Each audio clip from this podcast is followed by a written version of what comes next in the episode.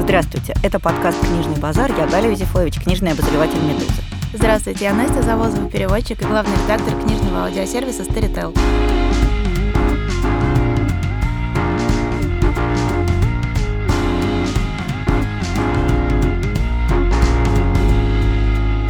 И сегодня мы будем разговаривать про литературу, которую, как выяснилось, кроме меня не любит никто, а именно о книгах о приключениях, приключенческих романах.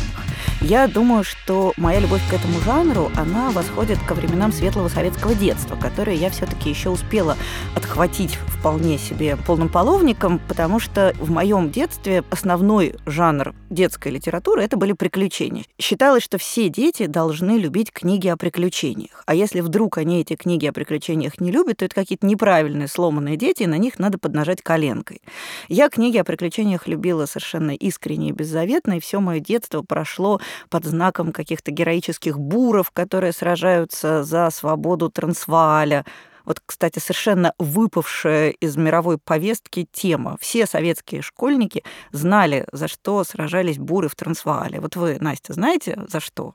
За независимость. Да, а с кем? Вот я тут давеча проводила... С англичанами. Вот никто. Вот вы все-таки, да, вы, видимо, тоже еще чуток успели хватануть. Я просто помню, как Киплинг же очень поддерживал ну, понятно. войну с бурами, а потом у него там погиб сын, и Киплинг сразу сказал: ой, ребят, что-то не то Может, было. мы погорячились. Сорян, сорян, да. Что-то как-то оказывается, что война — это очень плохо и больно, а не только размахивание флагами и какие-то прекрасные возвышенные возгласы. Ну, возвращаясь к теме приключенческого романа, мне кажется, что люди моего поколения, скажем так, тридцать восемь плюс, которые успели хорошенько застать Советский Союз, они успели в полной мере начитаться приключенческих книжек. И для огромного большинства сегодняшних взрослых людей образы счастливого детства — это образы в значительной степени почерпнутые из приключенческой литературы. Главным образом, конечно, переводной, но и отечественной тоже было не так уж и мало. Какие-нибудь «Два капитана» на советском безрыбье канали за отличные приключения, увлекательные. И с этой приключенческой литературой сегодня случилось вот что. Во-первых, та, которую мы любили, она очень сильно устарела. Ее сейчас читать, в общем... Ну, то есть есть вещи, которые можно читать, а есть вещи, которые читать нельзя совсем. И это, конечно, очень печально, потому что э, берешь ты такого в детстве любимого Майн Рида, и ты понимаешь, что...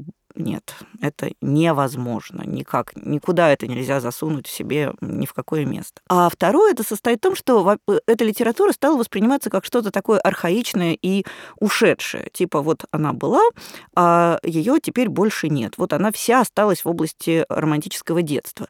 И я, как аддикт, я должна сказать, что я сама с большим трудом нахожу книжки, которые мне кажутся по-настоящему прекрасными в этом жанре. Но, тем не менее, они вполне себе есть. Они не детские, они не устаревшие, они не пыльные, они по-настоящему захватывающие и прекрасные, просто их не очень много. И я очень всегда расстраиваюсь, когда люди говорят, что ой, приключения, ну это же совсем для детей. Ну нет, не совсем для детей, и если для детей, то тогда, знаете, je suis ребенок. Я стала вспоминать, у меня был кусочек советского детства, но беда была в том, что я росла в довольно маленьком городе, где, в общем-то, даже было очень сложно выкупить какого-то Майн Рида. Везде было сложно достать, это был дефицит, между да, прочим. Да, и у меня вместо приключений вместо Майн Рида и Жюля Верна у меня были книжки про пионеров, которые обязательно где-нибудь в Сибири строили электростанцию. А самая крутая книга, это была, по-моему, эстонского или латышского автора, к сожалению, забыл, мне кажется, эстонского, «Приключения Волли Круса». И там тоже дети в эстонской школе строили электростанцию. Но... При этом потом в какой-то момент, конечно, появилась, помните, была вот эта серия «Библиотека приключений». Она и сейчас есть, между прочим. Вот. И когда я готовилась к этому подкасту, я поняла, что, несмотря на то, что в детстве я это все как-то прочитала, я читала примерно все, что можно было прочитать, я очень плохо это все помню, потому что мне было удивительно скучно. Просто ну, удивительно. Вы даёте, у вас просто нет сердца, Настя, я поняла. Нет, у меня нет сердца, у меня, видимо, есть куча каких-то других органов, потому что во всех этих приключениях главными героями, как правило, были мальчики. А мне это было неинтересно совершенно. Единственный мальчик, с которым я как-то могла себя проассоциировать, был Арамис, на самом деле, в «Трех мушкетерах», и то потому, что он был всегда такой очень, так сказать, опасливый. Чуть что, какая-то заварушка, и Д'Артаньян кричит: ребята, там это, вот у нас есть, а сколько у нас шпаг? Четыре, вот, и все вот это. А Арамис такой: ребят, ну, может, мы подумаем немножко, и вот это вот блаженного Августина обсудим. И вот с Арамисом как-то я могла себя еще немножко отождествить, но... В остальном мне всегда казалось, что эти все приключения очень однообразны. И мне, по моему, как бы вот характеру они совершенно не подходили. Потому что, как правило, там люди такие... М-м, Чё-то я скучно живу, пойду-ка я искать приключений. И я такая, да не, нормально, в общем, все. Не надо, не скучно живем. Там были какие-то уже ближе к девяностым, понятно было, что не надо искать приключений никогда и никаких. И вот мне действительно было сложно, потому что я сейчас понимаю, что я не помню сюжета ни одного Вальтера Скоттовского романа, ни одного какого-то романа Стивенсона, который может сойти за приключения. Я вот помню «Доктора Джекила», конечно, «Мистера Хайда», потому что это такой основополагающий текст. Здрасте. А «Остров сокровищ»? «Остров сокровищ» мульт смотрела я. Вот сейчас обидно было. Как? Нет, но это прекрасно. Это прекрасно. Просто они во мне никак не резонировали. Другое дело вот «Доктор Джекил» и «Мистер Хайд», которые, кстати, это удивительная же литературная история от появления этого романа и его сценической экранизации, грубо говоря, его поставили как пьесу. Там был, играл гениальный актер, который буквально мускульным усилием, без какого-то грима, небольшим количеством спецэффектов перевоплощался в мистера Хайда. И как раз это же совпало с появлением Джека Потрошителя. Mm-hmm. И вот еще это вызвало такой ужас и кошмар, потому что всем казалось, что Джек Потрошитель — это, конечно же, мистер Хайд. И потом люди уже теряли, что было первым, кто был первым, Джек или мистер Хайд. То есть это на самом деле была такая совершенно массовая истерия. Вот это мне было гораздо понятнее и интереснее. А вот если какой-то чувак плывет в море, и там что с ним происходит, мне было четыре года, мама меня взяла кататься на катере по Феодосии, я блевала дальше, чем видела. И мне казалось, что никакие приключения в море, они не могут этого стоить, вот этих вот мучений. Когда ты висишь над такой облупленной желтой кормой феодосийского катера. Нет.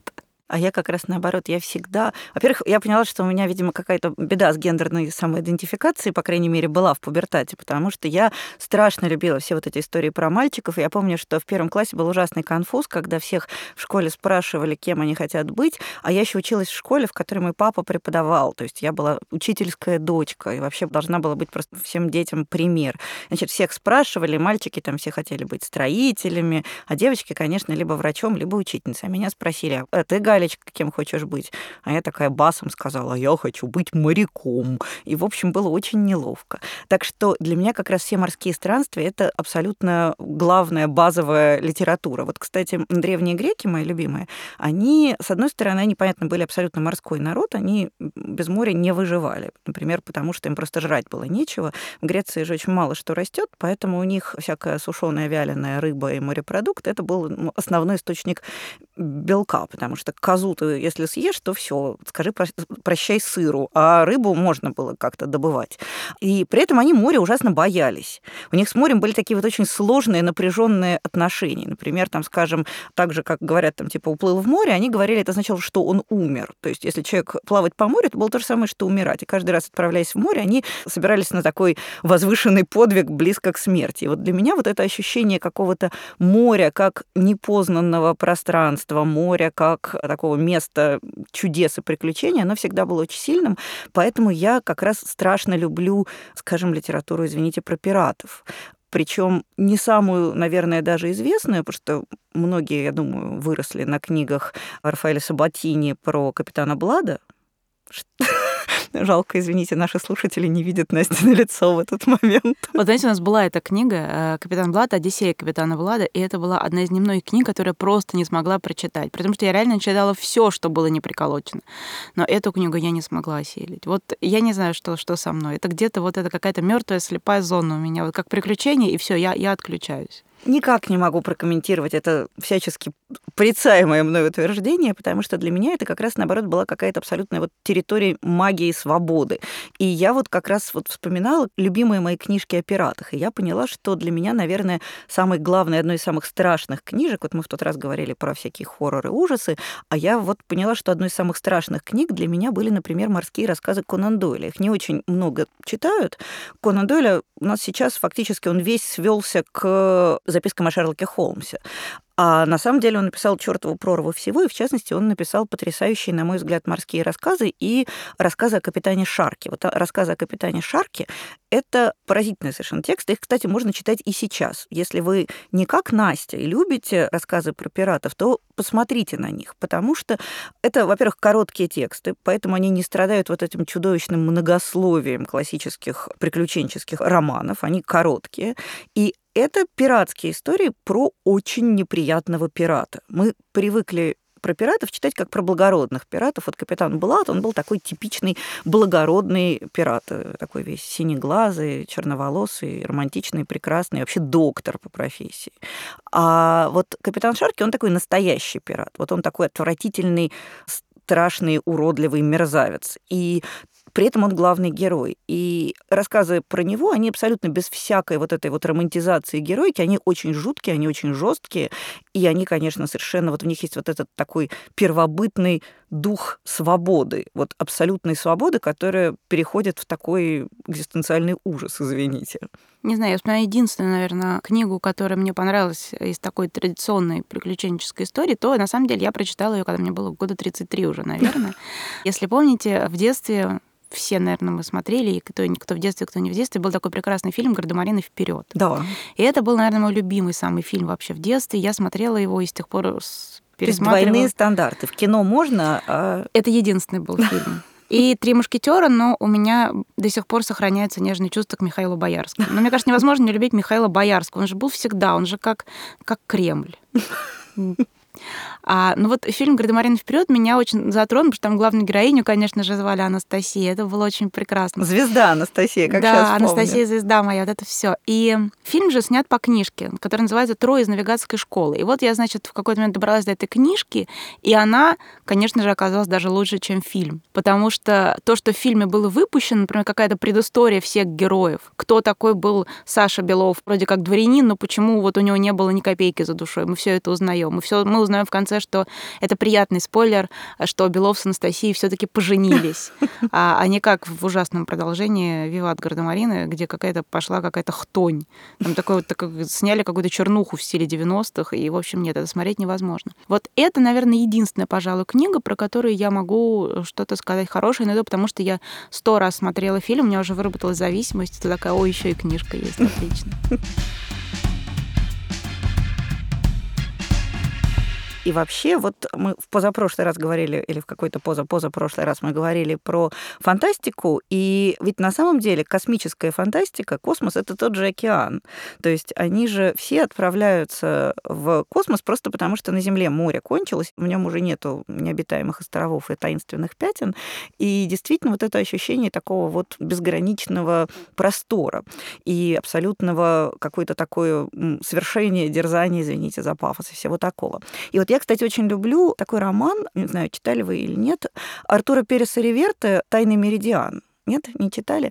Я а... только «Девятые врата» читала и «Кожу для барабана». Да. Угу. Вот. Мне кажется, что у Переса-Реверте этот роман, он прям... наверное, лучшее из всего, что я у него читала. Я читала почти все, включая то, чего лучше бы не читала, а он бы лучше бы и не писал никогда. А этот роман, он, мне кажется, совершенно замечательный, потому что он, с одной стороны, очень такой ностальгически рефлексивный. Он про то, что, да, вот эти вот морские приключения, вот эти вот настоящие странствия, вот эта вот отвага и отчаяние, они уже все кончились. А с другой стороны, он при этом очень такой внутрикультурный. Там все действие происходит в наши дни, какой-то такой, в общем, раздолбая забулдыга, он случайно оказывается участником экспедиции, которая ищет, понятное дело, затонувшие сокровища, и там одни хорошие ищут эти сокровища, а другие плохие пытаются найти сокровища вперед них и хорошим помешать. И это все при этом совершенно не выглядит пошло, потому что оно такое очень тонко, нежно, ностальгичное, потому что оно очень осознанное и рефлексивное. И мне как раз показалось, что вот это тот правильный способ, которым про приключения можно говорить сегодня, потому что, ну, когда ты понимаешь, что все такие, такие классические, настоящие приключения, они уже, в общем, кончились, все, что нам остается, это вот такое вот их отражение, такое воспоминание о них, как у Пелевина в «Айфаке» не свет, но память о свете. Я, кстати, не то чтобы... совсем не любила приключения. Сейчас подумала, я просто не любила те приключения, в которых не было места девочкам. Мне казалось, что девочка тоже может очень прикольно что-то делать, а не ждать на берегу, пока чувак там это все море исследует, эту всю безграничную свободу, наест свою полную ложку, а потом такой возвращается и женится. И такая девушка: о, наконец-то моя роль, мой выход. Я помню, что мне безумно нравилась вот Агата Кристи, мы же как думаем про нее, что она писала в основном детектив, но у нее есть серия, несколько буквально настоящих таких приключенческих романов, и один из ее ранних романов называется «Человек в коричневом костюме». И там главная героиня, она мне безумно нравилась. Ее звали Энн Беддингфелд, она была дочь антрополога. У нее был такой совершенно безумнейший папа, который в какой-то момент где-то там забылся на какой-то лекции в библиотеке, забыл калоши, простудился, умер. Она осталась реально там одна, и наследство у нее осталось девяносто восемь, например, фунтов. У нее никаких перспектив, либо ехать к ужасным каким-то родственникам. И тут в подземке с ней сталкивается человек в коричневом костюме. Она поднимает выпавшую у него бумажку. И этого человека буквально через там, две минуты толкают под поезд. И она читает на бумажке название корабля, который отплывает там через какое-то время. Она заходит буквально по дороге в туристическое агентство и спрашивает, сколько стоит билет первого класса, и он стоит ровно столько, сколько у нее осталось денег. А она такая, ей очень хочется посмотреть мир. Она, любимое у нее развлечение, это смотреть такое кино дешевое, которое крутит два раза в неделю, которое называется «Памела в опасности». Она берет там двухпенсовую плитку молочного шоколада, садится на задний ряд, значит, в кинотеатре, жрет этот шоколад и, как смотрит, как всякий раз Памела, значит, к концу серии оказывается в опасности, но к началу ее обязательно спасает. И она такая реально, как Памела в опасности, решает, а ну-ка я вот поплыву и разузнаю, в чем дело. И это, на самом деле, настоящее приключение, потому что корабль плывет в Южную Африку. Там она, конечно, встречает на корабле прекрасного, загорелого, таинственного мужика с шрамом на щеке. Они вместе выслеживают эм, очень опасного противника, ввязываются в какие-то приключения, ее похищают. Она со связанными руками оказывается где-то в запертом пустом доме. В общем, это настоящие такие приключения. И это невероятно смешной роман. Это тот случай, когда Кристи создала не только очень обаятельную героиню, но и очень обаятельного злодея. Я не буду говорить, кто это, но он настолько обаятельный, что она в конце дает ему улизнуть. Но, в общем, я очень-очень всем советую этот роман, потому что это вот такие настоящие приключения для девочек, и не позорные приключения для девочек, потому что Энн Беддингфелд даст просто фору и Памеле, и своему этому загорелому прекрасному незнакомцу со шрамом. Ну, вообще, действительно, ведь в основном все-таки эта литература, она, конечно, была написана для мальчиков и про мальчиков. Да, но помните, мы обсуждали, что я, готовясь к какому-то другому подкасту, смотрела каталог Скрибнера за тысяча девятьсот девяносто четвёртый год. Там, значит, как море, туземцы, лошади, все. Это вы, значит, посоветуйте вашему сыну. Девочка, вот прекрасная история о жизни одной семьи. Это вот, вот еще, еще, пожалуйста, схема по вышиванию. Вот. Как-то очень безрадостно звучит. Совершенно безрадостно. Значит, как мальчик, так скакать на палке, а как девочка, значит, сиди и вышивай. Это ужасно несправедливо. Ну как же, но ведь скакание на палке, оно же гендерно-амбивалентное. Ведь можно же на палке скакать и представлять себя, ну, я не знаю, Чингачгуком. Почему нет? Я вот хочу скакать себя на, на палке и представлять себя Настя Завозова. Мне кажется, это прекрасная картина. Я бы хотела видеть это в жизни. К сожалению, нужна машина времени. Я такое делала, да. Тем не менее, я правда считаю, что приключенческий жанр, он, в общем, совершенно себя не исчерпал. То есть он же прекрасно себя чувствует в кинематографе. Вот, кстати, обратите внимание. Никто же не говорит, что «Индиана Джонс» — это отстой. Хотя «Индиана Джонс» — это голимые такие вот классические приключения-приключения. Никто не пытается там нам, я не знаю, запретить смотреть какие-нибудь тоже бесконечные сериалы, где все скачут, прыгают, из машины в машину перепрыгивают, рискуют жизнью постоянно. Почему-то вот есть вот эта вот проблема с приключениями в литературе. Кажется, что в кино норм, а в книжках это все получается какое-то ужасно глупое, пустое, легковесное. Ведь оно же на самом деле совсем не такое. И очень много книг, в которых приключения являются, ну, то, что называется, приключения — это только повод. Также вот, как я вот уже упоминала, Перес-Реверте, мне кажется, что в данном случае приключения — это только повод поговорить вот об такой прекрасной, романтической, ушедшей далеко эпохе. То, что чаще мальчики, чем девочки, ну да и Господь бы с ними, что же, собственно говоря, аля мы не феминистки, мы же знаем, что все люди одинаковые. Да, но, во-первых, мне кажется, эта проблема связана с тем, что вот когда ты начинаешь думать о том, какие сейчас есть приключения, прямо сейчас, сейчас, то вот такого сходу ничего не приходит в голову. Заметьте, в любом обсуждении где-то в Фейсбуке, не в Фейсбуке, что почитать детям? Жюля Верна. Ну, это просто... Майн Рида. Вот это вот все, вот это, вот это всплывает внезапно, такой, такой стук со дна с девятнадцатого века. Да.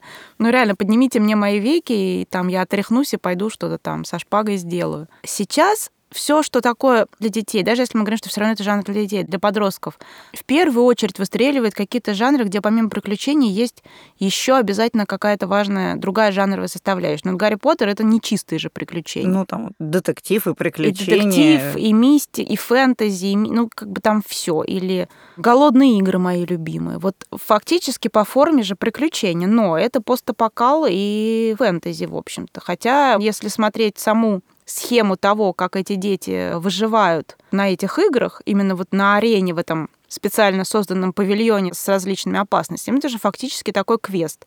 То есть пройди там столько-то шагов, и чтобы тебя не сожрали огромные какие-то модифицированные пчелы. Генно-модифицированные пчелы. Я вот пока вас слушала, я поняла, мне кажется, что приключения, они должны происходить в какой-то другой реальности. Раньше их привычно помещали в историю куда-то. То есть приключения не могут быть прямо вот здесь и сейчас. Приключения должны проходить в какой-то немножко другом мире. Этот мир может быть, не знаю, там, Тартуга семнадцатого века, он может быть американские дикие прерии начала девятнадцатого века, но он не может быть, ну, я не знаю, скучный, прозаичный, индустриальный Лондон начала двадцатого века, потому что это как-то тоска. Чтобы случились приключения, нужно куда-то обязательно отправиться. Вот я вчера смотрела картинки Тома Голда, великого совершенно современного комиксиста. У него есть очень много прекрасных таких стрипов на тему литературы. И вот там у него есть такая картинка, значит, идут два чувака, вокруг какие-то горы, такой вот романтический пейзаж, явно какая-то опасность в воздухе реет, и, значит, один впереди идет такой отважный, а сзади идет другой с книжкой. И он, значит, смотрит в книжку и говорит: так, это у нас сейчас путешествие, завязка уже была, значит, скоро кульминация. А второй, который вот героически, он ему говорит: так, пока ты не нашел эту книжку по литературоведению, приключение шло гораздо интереснее. Вот мы все немножко нашли книжку по литературоведению, и нам, конечно, сложновато почувствовать себя героями-участниками вот этого классического приключения. Поэтому те приключения, которые раньше выносили в другие исторические эпохи, сейчас их переносят в другие миры. Поэтому, в общем, мы с вами вчера в процессе подготовки спорили, а я поняла, что, ну, ведь действительно, Толкин в некотором смысле это тоже приключение, не чисто фэнтези, потому что они претерпевают массу всякого интересного, только они это претерпевают не в другую историческую эпоху, а в другом историческом измерении, в другом времени, месте, пространстве. Сегодняшний мир еще писателям, как видимо, кажется удивительно скучным. У Геймана есть под одним Лондоном есть другой угу. Лондон. У Чайна Мьевеля реально дверь из такого спального лондонского района, абсолютно высоточки-высоточки, посреди бетонный двор. Внезапно можно уйти в нон-Лондон, где там базар невероятный, какие-то прекрасные предметы продаются. И, кстати, в этом отношении я очень люблю книжку «Волшебники» Льва Гроссмана. По сути, это фэнтези, но это такое фэнтези, на самом деле, наоборот. Он рассказывает про мальчика, которому было очень скучно вот в этом вот в нашем мире, в котором якобы ничего вообще не происходит, а он такой был фанат серии книжек, которых, конечно, угадывается Нарния, только они там называются по-другому. И вот этому мальчику предоставляется возможность попасть в волшебную школу, эдакий Хогвартс, только пожестче. И выясняется в какой-то момент, что ты можешь из этого унылого мира попасть хоть в Хогвартс, хоть в придуманную свою страну детства. Но если ты по натуре такой унытик, такой неприятный, безрадостный, несчастливый, нерадостный человек, то тебе и в Хогвартсе будет плохо, и вот, как это школа называлась, Брейкенбиллс, по-моему, и в этой стране тебе будет плохо. Во второй части этой трилогии «Волшебники» Гроссман возвращает своего героя из этой волшебной страны обратно в мир. И он его проводит по миру. Они там побывают в Шотландии, в Венеции. И он показывает, что, в общем-то, если ты знаешь, как искать приключения, если ты умеешь видеть прекрасное, то Венеция на самом деле ничем не хуже придуманного Хогвартса. И вот то, как он внезапно делает вот этот выворот обратно и переносит приключения в наш настоящий мир, за это, я считаю, нужно Гроссмана отметить. И я очень всем рекомендую читать, потому что это такая совершенно необычная трилогия. Ты когда ее читаешь, начинаешь думать: о, господи, это опять очередная поделка из Гарри Поттера. Там Гарри Поттер версия сто пятьсот ноль. А потом ты понимаешь, что он просто берет все жанровые условия и все так их перетряхивает, и с какого-то момента начинает с ними делать все, что угодно, и скорее Это человек, который не за волшебников, а за маглов, и это очень приятно. Да, вообще вот эта идея про то, что никаких тебе приключений тут не будет, для того, чтобы они случились, тебе нужно, ну, как минимум, уплыть в Южную Америку, а лучше попасть в какой-то параллельный мир, это, конечно, действительно какая-то ужасная несправедливость. Уже упоминавшегося сегодня Киплинга есть такая баллада, в которой, ну, я наизусть всю не помню, в бодром переводе Маршака, идея состоит в том, что там каждый жалуется на то, что романтика кончилась. И э, пещерный человек говорит, что там типа романтика там, с последней костью ты ушла, а теперь у нас бьет кремнем стрела, и, соответственно, все, никакой романтики, приключений невозможно. И там в каждую эпоху. Ну, а заканчивается это тем, что романтика между тем водила поезд девять семь. Ну, то есть, соответственно, в современном мире все то же самое вполне возможно, но только почему-то не происходит. И вот на самом деле, почему не происходит? Почему мы не можем себе представить такую нормальную, разудалую, развеселую, авантюрную коллизию в современном мире, обыденном, повседневном, это действительно вот для меня некоторый вопрос. Я бы, может, почитала такое. А даже Перес-Реверте для того, чтобы написать свой «Тайный меридиан», ему нужно героев посадить на корабль и отправить в чёртовы южные моря, потому что на дому такое не предлагают. Я вспомнила, кстати, что у меня же есть совершенно любимая, ну, на данный момент уже трилогия, потому что заключительная часть буквально вот на днях вышла. Это такая писательница, ее зовут Лиза Хилтон, но она пишет под псевдонимом Эл Эс Хилтон, и она написала такие совершенно увлекательные авантюрные приключенческие, эротика-авантюрный приключенческий Божечка. Роман. Первая часть называется «Маэстро», а вторая называется «Домино». О, «Маэстро» я читала, да. «Домино». И это тот случай, когда я читала с огромным удовольствием, потому что там, в общем-то, практически история, когда человек думает, что вот в одном мире-то ему скучно, а он попадет в другой мир, и у него сразу станет все зашибись. И там такая девочка с довольно трудной судьбой, как мы понимаем, с таким не самым простым прошлым. Она очень хочет влиться в вот это вот высшее лондонское аристократическое общество, искусствоведов. Она хочет носить одежду с брендами, она хочет участвовать в каких-то вечеринках, а на самом деле она вкалывает младшим сотрудником никого, значит, в одном из, из крупных лондонских аукционных домов.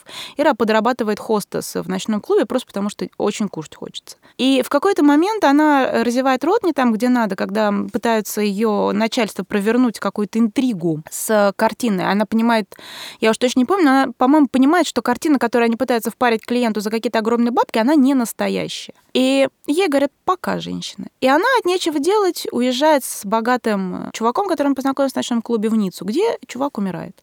И вот с этого момента она оказывается втянута в какую-то невероятную серию интриг, приключений. И это все происходит в реальном мире. Да, это немножечко не наш с вами мир, потому что она большую часть времени, она разъезжает по Лазурному берегу, она... Вторую часть нападает в Швейцарию, она живет в Венеции.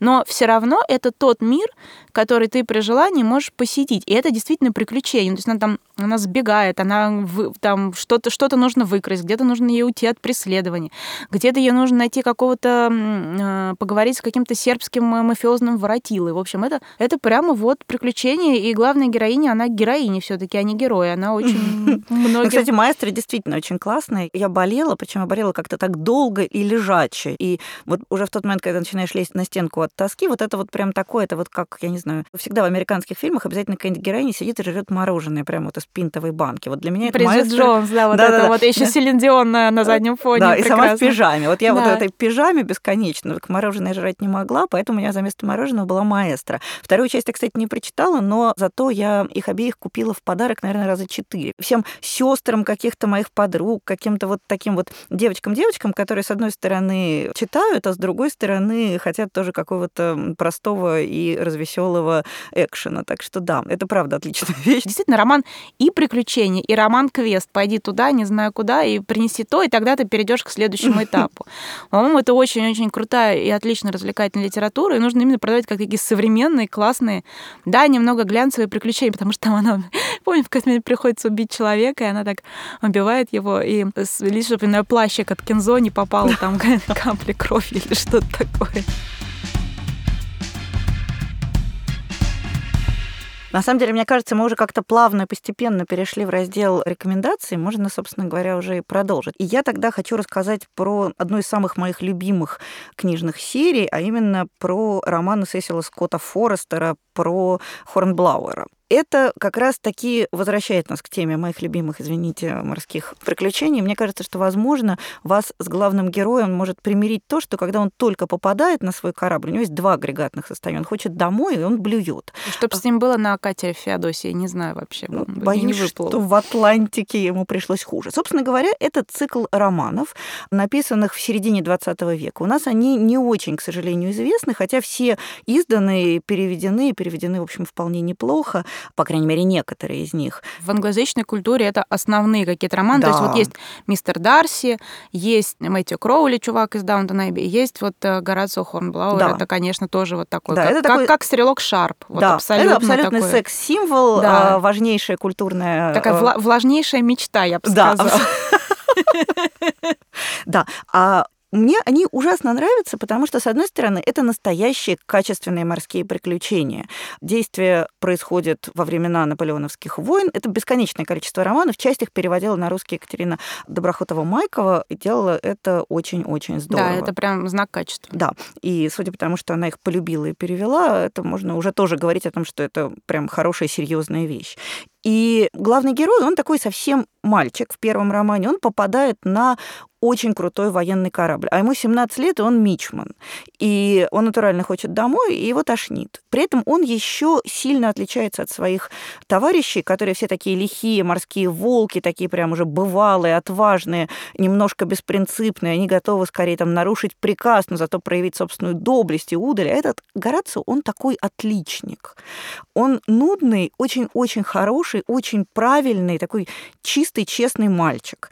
И все последующие романы, они все называются там типа «Мичман Хорнблауэр», «Капитан Хорнблауэр», «Коммодор Хорнблауэр», ну и так далее. Там до «Адмирала Хорнблауэра». Их там много. Я их читала, наверное, штуки четыре, а вообще их еще гораздо больше. И как вот он с этим всем отягощением, что, во-первых, тошнит, а во-вторых, то, что он такой очень хороший, как вот он в этой жесткой морской среде выживает и делает карьеру. И, конечно, там есть все, что положено. Там есть и любовь, и потери. Вот, то есть это роман взросления, это романы воспитания. Очень интересно читать, как герой меняется, потому что Сесил Скотт Форестер, он очень хороший писатель, кроме того, что он классно умеет придумывать вот эту авантюрную интригу. При этом он еще действительно очень мастерски работает с характерами, и читать вот про этого взрослеющего Хорнблауэра ужасно интересно и очень трогательно, очень как-то вот так щемяще видеть, как вот из этого нежного, чистого мальчика он превращается тоже, в общем, в такого жесткого морского волка, но с, что называется, со стержнем внутри, потому что он очень правильный.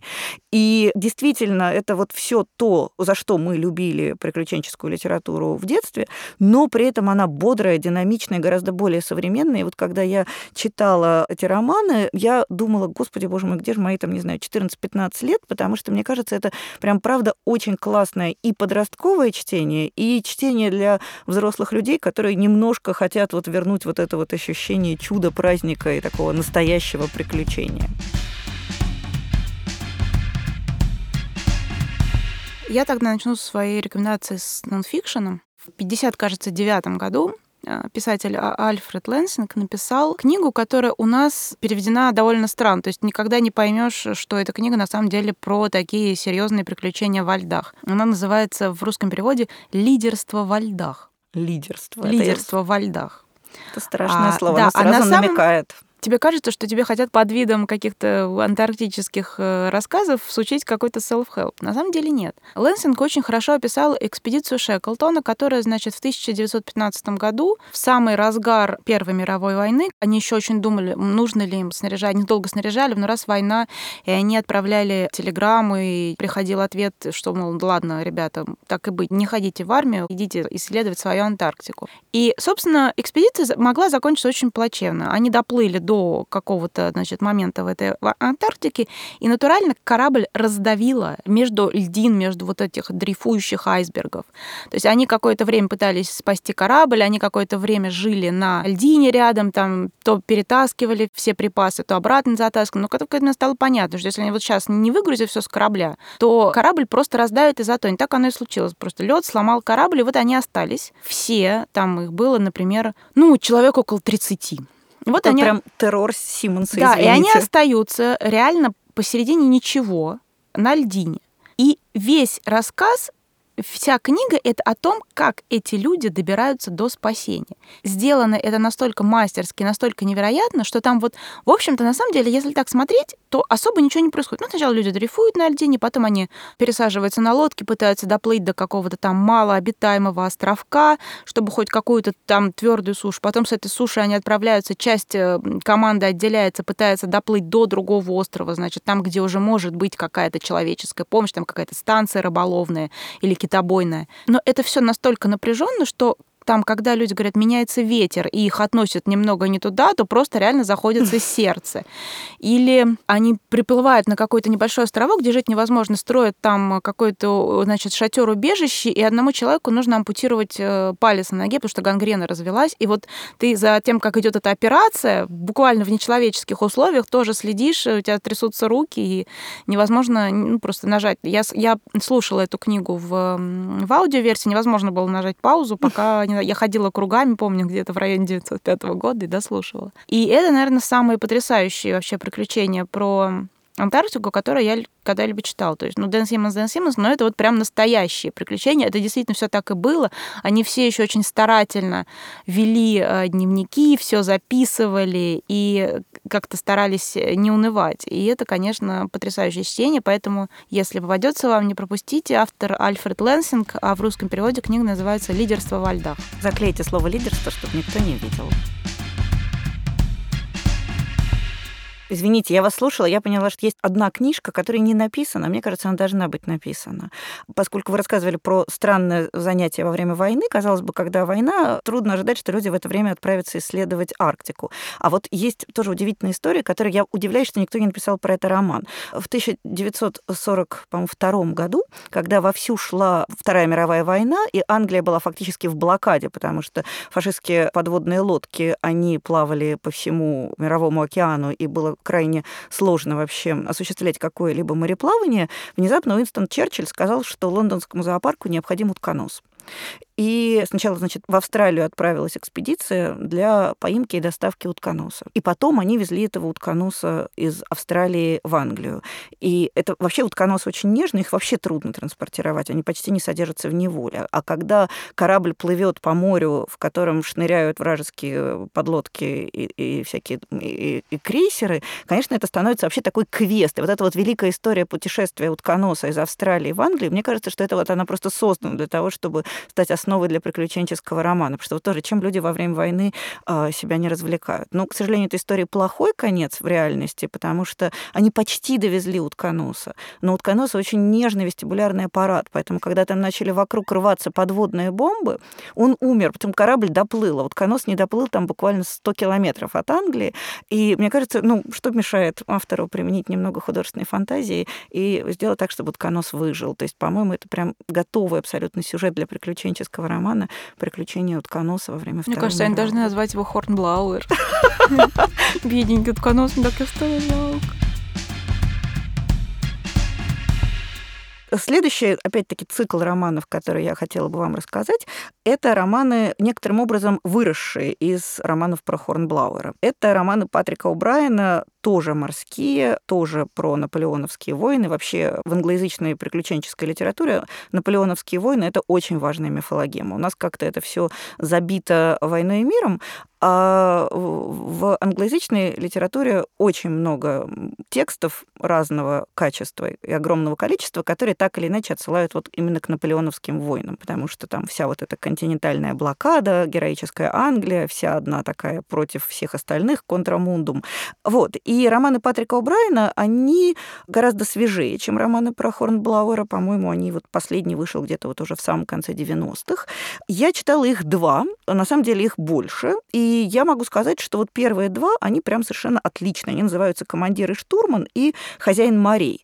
У нас их почти не знают, хотя вот эти два точно есть на русском, по-моему, еще выходили на русском. Но у нас зато многие знают фильм «Хозяин морей». Он назывался «Хозяин морей на краю земли». В нем главную роль играл Рассел Кроу, и это был действительно такой довольно громкий блокбастер. Ну вот, собственно говоря, блокбастер блокбастером, а романы, которые лежат в основе, они, на мой взгляд, тоже совершенно замечательные, потому что помимо того, что это, да, опять вся вот эта вот героика, романтика и морские бои, ванты, реи и прочие фальшборты, это еще история про дружбу. Там два главных героя. Первый – это капитан Джек Обри, который такой немножко брутальный. Он отважный, брутальный, сорвиголова, резкий, такой вот прям настоящий герой-герой. А у него есть друг, доктор Стивен Мэтьюрин, который прямая противоположность. Он такой нудный, въедливый и очень системно-методичный. И вот они реально лучшие друзья. Он бортовой врач, а капитан, он, соответственно, капитан. И вот они на своем корабле, они совершают много славных подвигов во имя Британии, в основном в окрестностях Испании, как водится. И я должна сказать, что это действительно совершенно замечательное чтение, потому что, с одной стороны, это история такой вот настоящей мужской дружбы, причем описанной вот без соплей, а очень по-честному. Они ссорятся, например, регулярно, потому что они очень разные. Они очень друг другу доверяют. То есть это прям красивая, благородная история про дружбу и на фоне совершенно прекрасном, приключенческом, увлекательном, развлекательном, красочном. И это действительно очень как как-то так кинематографично написано. Я помню, что когда я смотрела фильм, а я его тоже посмотрела на фоне моей любви к О'Брайану, я смотрела и думала, ну, это вот действительно легко экранизировать, потому что когда ты читаешь книжку, у тебя в голове это кино запускается без малейшего усилия. Оно очень яркий, очень красочный, очень эффектный текст, который действительно вот просто ты открываешь книжку, у тебя в голове включается такой вот блокбастер сразу готовый. Можно подставлять на место главного героя Рассела Кроу, можно кого-нибудь другого себе в этом месте вообразить, и будет все равно очень здорово, потому что действительно такое вот прям кино, только книжка. Соответственно, Патрик О'Брайан, «Командир и штурман» и «Хозяин морей». Думаю, что остальные романы тоже хорошие, просто у меня до них руки не дошли. Я хочу рассказать про книжку, которая у нас продавалась с такой обложкой, чтобы никто не догадался, что на самом деле это довольно увлекательные исторические приключения. Автор Сьюзан Флетчер, и книжка в русском переводе называется «Колдунья», а в английском, а по-английски называется «Кораг». Это такое шотландское диалектное такое слово, которое обозначает вот, ну, ведьму, колдунью, такую знахарку. В основу этой книги лег такое известное очень историческое событие, которое называется «Резня в Гленко» или «Черный ужин». Все, кто читал роман Джорджа Мартина вот из серии «Игра престолов» третий, в котором происходит знаменитая «Красная свадьба». Так вот, «Красная свадьба» — это переработка, на самом деле, «Черного ужина» вот этого. В чем там было дело? Когда англичане, значит, разбили сторонников короля Якова, якобитов, то они заставили все шотландские кланы присягнуть на верность английскому королю. И клан Макдональдов, который был такой самый, наверное, оппозиционный Англии клан, глава клана, он как-то застрял, не успел. Но, в общем-то, в какой-то момент он доехал до нужных людей, принес присягу, получил бумагу, что, вот, значит, он присягнул на верность. Но там была какая-то зима, и получилось так, что вроде бы как-то можно было и не заметить, что он присягнул на верность. И к ним в какой-то момент пришли ужинать члены другого клана, очень проправительственного, клана Кэмпбеллов. А у шотландцев, ну, как бы, если ты пришел э, к людям... Э, ужинать, то, ну, выгнать от, тебя нельзя. Не в то, что выгнать нельзя, а тебя не ждут ничего плохого. То есть там гостеприимство невозможно нарушить. Ну, то есть если человек пришел к тебе есть, ты не ждешь, что он начнет тебя убивать. А Кэмпбеллы, пока они шли вот к какому-то главному замку, дому, где жили основные все Макдональды, там они уже вместе с английскими солдатами начали вырезать людей. И они во время ужина, в общем-то, без объявления войны встали и перерезали почти всех. То есть, собственно, тоже, что случилось, о чем Джордж Мартин потом взял за основу для «Красной свадьбы». Поднялась просто потом невероятная, конечно, истерия, и в Англии были очень много людей возмущены. Король сразу выкрутился, сказав, что он ни о чем не знал. Началось какое-то разбирательство, но как у Барнса арктических ржанок было уже не вернуть, так и здесь Макдональдов было, в общем-то, уже не вернуть. Какие-то люди, конечно, убежали, спаслись, ушли в леса. Но в целом это, конечно, был огромный удар по этому клану, и вот там еще очень долго за кланом Кэмпбеллов сохранялась такая дурная слава, потому что эти люди нарушили один из основных шотландских неписанных законов, что нельзя убивать людей, у которых ты ешь за столом. И главная героиня этого романа, она как раз оказывается помещена вот в эти вот события, в «Резню в Гленко». У нее мать э, вешают ее за колдовство, и она, девочка, успевает спастись. Она, значит, долгими какими-то путями выходит... Э, селится в лесу неподалеку от э, того места, где живет клан Макдональдов. И оказывается втянутый в их жизнь, в какие-то интриги, в политику, и ей удается в какой-то момент предупредить часть членов клана о том, что вот что-то задевается, но саму ее бросают в тюрьму. И к ней приходит в этой тюрьме священник-якобит Чарльз Лесли, который, значит, просит ее рассказать ей, что случилось, потому что ему очень хочется прищучить короля на самом деле. И весь роман — это, с одной стороны, поединок двух людей, когда девушка такая вроде очень маленькая, очень дробненькая, очень такая забитая, и она ждет казни. И как она своей волей перетягивает священника на свою сторону, попутно рассказывая ему невероятные приключения, которые начались с ней, с другими членами клана Макдональд, как вот это все случилось, как они бежали, как, почему так все сложилось там. То есть это невероятнейшая совершенно... Она очень-очень хорошо написана. Это не, там, не сопливо, не сахарно, не розово. Флетчер очень хорошо пишет. Но у нас, конечно, это выпустили в какой-то невероятной там сладкой обложке с девушкой в таком весьма открытом каком-то средневековом платье под названием «Колдунья». И кажется, что это какой-то любовный роман. На самом деле нет. Это такие очень напряженные. С одной стороны, книга поединок, а с другой стороны, это прям реальные-реальные приключения, причем еще в такой в исторической атмосфере. Поэтому очень хотелось бы, чтобы остальные ее книжки перевели. А если вы увидите Сьюзен Флетчера роман «Колдунья», то не думайте ничего плохого про обложку, а просто читайте. Это реально отличное чтение для какого-то такого очень мрачного, неприютного вечера и очень увлекательное.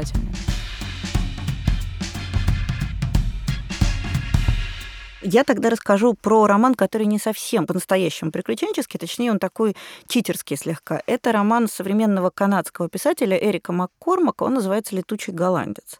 Понятно, что я, ну, то есть мне трудно представить себе человека, который прям вот доброй волей возьмет роман, который называется «Летучий голландец», потому что уже и оперу мы слышали, и книжек сто-пятьсот миллионов тоже прочитали. И, ну, в общем, кажется, что это что-то дико избитое будет. На самом деле нет. Вообще Эрик МакКормак, он очень странный канадский писатель, он ближе всего подходит вот к традициям великого канадского писателя Робертсона Дэвиса, который великий классик канадской североамериканской литературы, и который все время так балансирует на грани между абсолютным реализмом и какой-то страннейшей фантасмагорией. И вот Эрик МакКормак, у него та же самая метода. То есть начинается с того, что живет-поживает некоторая семья, у них папа уплыл в море, много лет этого не было, а потом вернулся какой-то совершенно чужой мужик, пришел к маме и сказал: «Я твой муж и буду здесь с тобой жить». И та его впускает. И что произошло на самом деле, непонятно. Мальчик в какой-то момент вырастает и отправляется искать своего настоящего отца, то есть такой немножко как Телемах.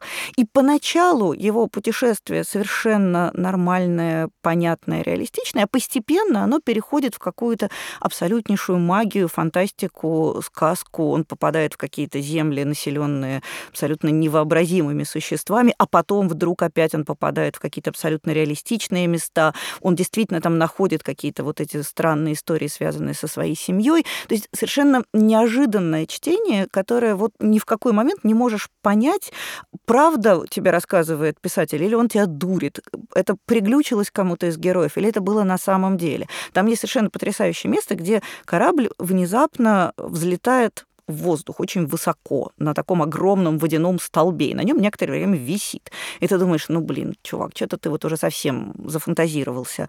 А потом внезапно ты переворачиваешь страницу и видишь длинную-длинную сноску про то, что вот подобного рода события действительно происходили, когда корабль оказывался в эпицентре извержения подводного вулкана. Что такое действительно может быть. А до этого тебе там рассказывали, не знаю, про какое-то племя рыболизов, которые всю жидкость в мире добывают от того, что они облизывают рыбью чешую. Ну, то есть и ты уже действительно не понимаешь, где правда, где вымысел, где магия. И все это совершенно потрясающе упаковано. Вообще Эрик МакКормак, он очень известный писатель. Просто у нас вот как-то этот роман единственный, который был переведен, он оказался настолько странным, настолько неожиданным, что как-то был плохо прочитан, хотя он, на мой взгляд, совершенно захватывающий. Обратите на него внимание, и, может быть, нам его когда-нибудь переиздадут, а в электронном виде он доступен. Эрик МакКормак, «Летучий голландец». Я тоже хочу рассказать про роман, который бы мне очень хотелось, чтобы переиздали, потому что он выходил в какие-то очень дурные девяностые, как мне кажется, или ну, какие-то двухтысячные, и в довольно в не очень хорошем, таком неряшливом переводе. Но это роман, который заслуживает внимания, потому что он совершенно прекрасный. Его автор Мэри Маргарет Кей, и ее роман называется «Тень луны». Это та, которая... Э... Это та, которая «Далёкие шатры». «Далёкие шатры». Да. А Мэри Маргарет Кей, она была потрясающая, очень интересная писательница, которая писала такие честные, приключенческие, очень хорошие, очень качественные романы. Про любовь. Про любовь у нее было, но на самом деле это было не главное. Вот чем не я... знаю, «Далекие шатры» такая прекрасная про любовь. Там она про любовь, но сколько всего приходится им да. пережить, прежде чем. В каком-нибудь там «Капитане Бладе» любовь-то тоже есть. Но, ну... В общем, в романе «Тень луны» речь идет о такой богатой наследнице по имени Винтер, которая всю жизнь она жила у своего деда. Ее родители рано умерли, ее перевезли к деду. Дед ее тоже очень полюбил, и в какой-то момент он дал, боясь, что за ее будущее, поскольку он был довольно стар, дал согласие на ее брак с абсолютным таким уродом, пьянчугой, игроком, который просто смог как-то в нужный момент втереться к нему в доверие. Поскольку дед уже был староват, он просто не понял, что происходит. Этот ее будущий муж, он служил в Индии, там, каким-то наместником, местным, местная какая-то была, местный управитель. И вот он, значит, уехал в Индию и выписал ее туда буквально себе, к себе в жены. А она, поскольку... По с ним, каталогу. По каталогу, действительно. Она, поскольку с ним познакомилась, будучи девочкой, она себе составила про него какой-то невероятный э, волшебный золотой образ и едет к нему, значит, плывет в Индию, совершенно не подозревая, что ее там ждет, в общем-то, такой подагрический э, алкоголик, э, просто уже потерявший всякий человеческий вид. Она на корабле, она, пока плывет, она знакомится с прекрасным, значит... Э... Вообще, корабль — это какое-то хорошее место, чтобы познакомиться. Вот, мне кажется, глянцевые журналы не, не используют это в должной мере. Да, ну тогда плыли-то сколько? Она плывет, допустим, месяц с лишним, и, а, даже не знакомится, ее то сопровождает помощник этого, значит, подагрического алкоголика, совершенно прекраснейший. Тристан. Это история, извините, Настя, все время вклиниваюсь, это история про Тристана и Изольду. Абсолютно. И совершенно прекраснейший юноша по имени Алекс, который хорош собой, и загорел, и, и все умеет, и вообще. Там много с ними что происходит. В какой-то момент они доплывают, все-таки добираются до этого, значит, мужа. Она выходит за него замуж все-таки, несмотря на то, что понимает уже, что попало. Но это такое, как бы ей жизнь, да, жизнь встретила ее просто в лицо буквально. Но дело в том, что она попадает в Индию как раз накануне Великой резни вот этой вот восста... восстания сипаев. И дальше интрига вся, в общем-то, разворачивается вокруг того, что вот этот Алекс, который помощник, он на самом деле человек-то с головой, и он понимает, что что-то неладно, что что-то готовится, что-то будет. И он вступает вот буквально в одиночку, в поединок с людьми, которые готовят это восстание. И там у него есть такой благородный противник, которому он спасает жизнь. Он проникает на тайное заседание в заброшенный храм Кали, где, где, где собираются все вот эти люди, которые планируют это восстание и резню. Он все время, все время в какой-то конфронтации с кем-то, он все время совершает какие-то храбрые поступки, у него есть там верные друзья, которые ему помогают. И это на самом деле, с одной С одной стороны, это прекрасный, интереснейший, действительно увлекательный рассказ о том, что привело к восстанию сипаев, а с другой стороны, оно все превращено в такую увлекательную череду приключений. И в какой-то момент, когда наконец-то восстание случается, потому что, как мы знаем, его предотвратить не удалось, Алекс вместе с оставшимися там, с этой скучкой женщин, в том числе и с этой, со своей возлюбленной Винтер, они бегут в джунгли. Начинаются приключения в джунглях невероятные. В общем, это совершенно прекрасная, увлекательная книга, которая действительно... Ты думаешь, что там, если девушку зовут Винтер, и она очень хороша собой, то тут сейчас все начнется. Вот это вот он вздохнул, он, она взглянула, там, значит, сердце под корсетом затрепетало. И вот это нет, на самом деле нет. Потому что Винтер, как и положено, первую половину книги ведет себя как абсолютная дура.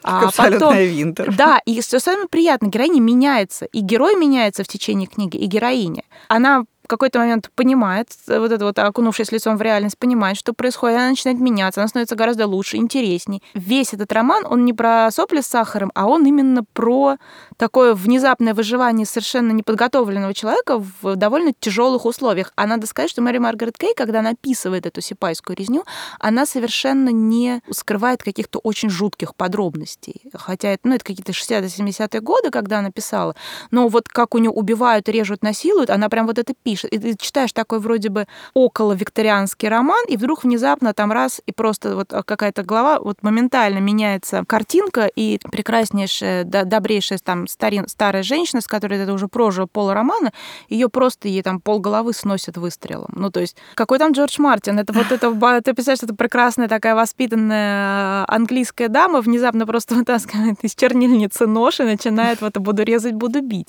Но это, правда, действительно очень увлекательно. По-английски это безумно безумно прекрасно написан. Это очень-очень хороший такой сухой, четкий стиль, без вздохов и охов. И очень хотелось бы, чтобы этот роман наконец переиздали и, может быть, даже как-то подчистили перевод. Поэтому, если есть возможность прочитать на английском, если нет, ну, хоть какой, какой есть перевод, «Тень луны», Мэри Маргарет Кей.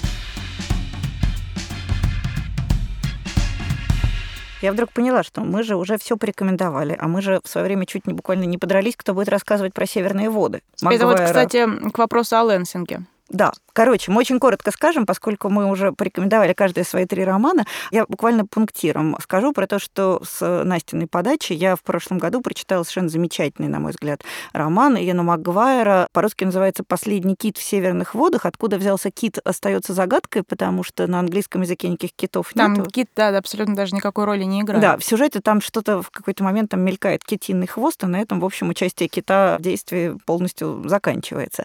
Но это действительно совершенно тоже замечательный такой очень правильный, очень жесткий, нуарный приключенческий роман, в котором тоже есть и восстание сипаев. Я, собственно, поэтому вспомнила mm-hmm. украденные, похищенные, спрятанные сокровища.